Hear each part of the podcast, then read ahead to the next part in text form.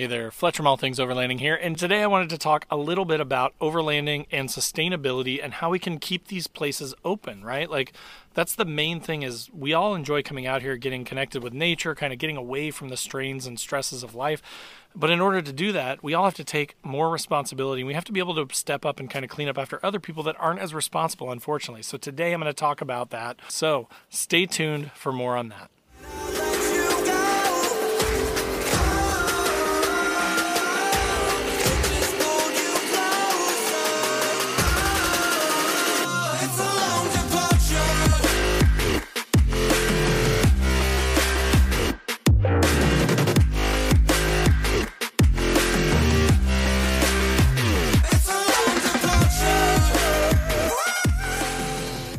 Right, guys. So, as I mentioned in the intro, today I'm talking about overlanding and sustainability. I've spent a pretty good amount of time at this current campsite. First of all, I pulled up and the fire was still burning. No one here. So, that is one thing. Make sure you put out your fire completely, right? Like, it's it's kind of common sense stuff when you really think about it. And I do not by any means mean to make this like episode super preachy or anything like that. I'm from Indiana. We are pretty historically irresponsible with our natural resources. So I I do want to like put that out there from the beginning that like you know i i've not always been perfect right? When i was a kid i chopped down trees i did stuff that was stupid now that i realize um, but i didn't know better back then which is why i wanted to make this video slash podcast is to sort of make people think a little bit about the fact that we are sort of borrowing this land right? We're we're able to take advantage of it because our taxes afford us that that ability right? Like it is our land. We own it because it's federal land and we pay taxes However, we also have a responsibility to take care of it and to uh, keep it open because otherwise they're going to have to close these places down. If we can't be responsible, if we can't take care of the environment, then it's just not sustainable for us to be able to continue to come out and camp for free in these dispersed spots. So, again, I wanted to touch on that a little bit today, and I wanted to kind of run you guys through some ideas for how to be a little bit more responsible when you go out overlanding or camping. I've picked up a number, probably like 30, 40, you know, different size shells, that sort of thing today for my campsite. I've just got a whole handful of them. And that's part of what we need to do, right? So, as annoying as it may be when you come out here and you see all this trash everywhere and you're like, man, why do these people do it? We all think that it's wrong, right? We, we all agree that it is stupid to throw trash on the ground to just pollute up and destroy the national forest because it's our land, we need to take care of it like it's our land, right? So what I'm saying is when you come out, it's a great practice to just bring a trash bag. I've got one hanging on a tree stump over here to my right. And I go around the campsite before I ever set anything up, before I do anything to camp here myself, I walk around and I look for bottles. I look for cans, I look for shell casings, I look for any sort of trash that may be laying around. Stuff in the fire pit. A lot of times people, for some reason, burn metal in the fire pit. I don't know why. But uh, there was like a piece of metal, like a random bracket or something in the fire pit. I picked that up before I got the fire stoked up. Again, it was burning when I came in, but it was just sort of smoldering. Um, I grabbed that piece of metal out, threw that in the trash, and then picked up all these shell casings and stuff before I ever set up my stuff. And that's not, I'm not trying to toot my own horn. I'm just saying, like, that's a good best practice. When you come to a campsite and you want to take advantage of the national forest and kind of, you know, this dispersed camping that we get to enjoy, just clean up the campsite. Walk around, clean it up a little bit. If you're driving down the road, I had a, a trail ride that I was on not too long ago where we were driving down the road and I literally saw an entire bag of like fast food thrown to the side of the road. And I actually stopped our whole convoy. I was like, hey, timeout, guys, get on the radio, the GMRS. I'm like, timeout, guys, I got to pick this up. And, you know, uh, at that time I was in my old rig. I had my big, you know, trash bag on the back. I got out, I picked it up, I threw it in my trash bag, that sort of stuff. If you see something, especially something that egregious, right? Something that big that is just sort of thrown to the side of the road, yes, it takes a second. It takes a little bit of personal fortitude to sort of like stop your whole trip and get out and clean that up, but it makes a big impact, right? Like I think DNR appreciates that. I think that, you know, the Forestry Service folks appreciate us coming out and sort of helping them. Like they can't do all this by themselves, right? It's just not possible. So, we need to support them. We need to uh, appreciate our surroundings, appreciate the fact that we get access to this beautiful, you know, natural environment for free and kind of my payment in exchange for that is to clean up when I come out here, right? So I just wanted to bring that up. When you get to camp, first thing, walk around your campsite, pick up any trash that you see, check out the fire pit, make sure there's nothing junky thrown in there. Um, check the trees for nails screwed into them or, or pounded into them. Pull those out if you can, if you've got the tools to do it. just kind of clean up around, right? Like try and keep these these campsites taken care of.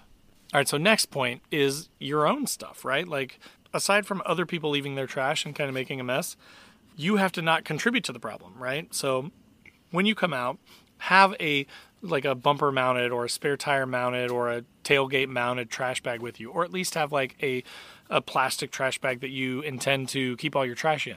Clean up after yourself. Put everything in the trash bag. Make sure that you don't leave it worse than you found it, right? Whatever you pack in, you need to pack that back out. That's just kind of the expectation when it comes to overlanding, kind of dispersed camping like this. Whatever you bring in, you need to bring it back out with you. You need to clean up after yourself and leave it better than you found it. That's kind of a tenet of overlanding and dispersed camping. Um, next, one thing that I wanted, wanted to talk about a little bit I'm sitting in the middle of this site and there are multiple trees chopped down. Is it fun to use a chainsaw? Sure. Is it fun to use an axe? Sure should you come into a campsite in a national forest or a you know some sort of dispersed camping area and just randomly walk around and chop down live trees? Absolutely not. Like that's not okay right? If it's like a dead tree that's fallen over and is leaning against another tree that's a little different right? If you're just chopping up firewood that's okay. But we're not paul bunyan right? Like we're not here to to prove our worth and our and our uh, ability to be a logger, right? Like that's not what these trees are for. They're not for chopping down just for fun. Like there are a number of trees that are literally laying on their sides around me that have not been chopped up. They were not cut up for firewood or anything like that. They aren't dead trees, they're big live trees and they've just been chopped down for no reason. So again, being responsible, respecting the environment, respecting, you know, where you are and not treating it like it's your personal playground is pretty important. And then lastly, let's talk a little bit about education, right? That is, I've had this channel for a few years and I don't talk a ton about sustainability or tread lightly.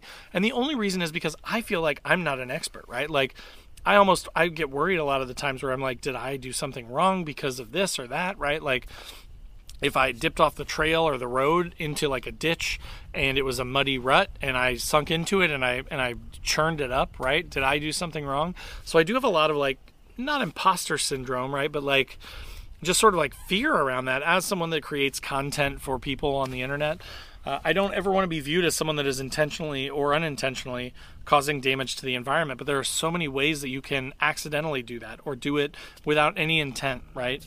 Uh, an example would be putting nails in trees and things like that, which I know is wrong, but like I come out to these campsites quite a bit and you just see screws and nails pounded into every tree and they used it to hang up their trash bag or they used it to hang up a line to dry clothes on or something, right? Like, um, so where I'm going with this though is that like as even if I if someone makes a mistake, that doesn't mean you need to tear them apart. It doesn't mean that you need to go crazy and and make them feel really really bad. It's an educational opportunity, right?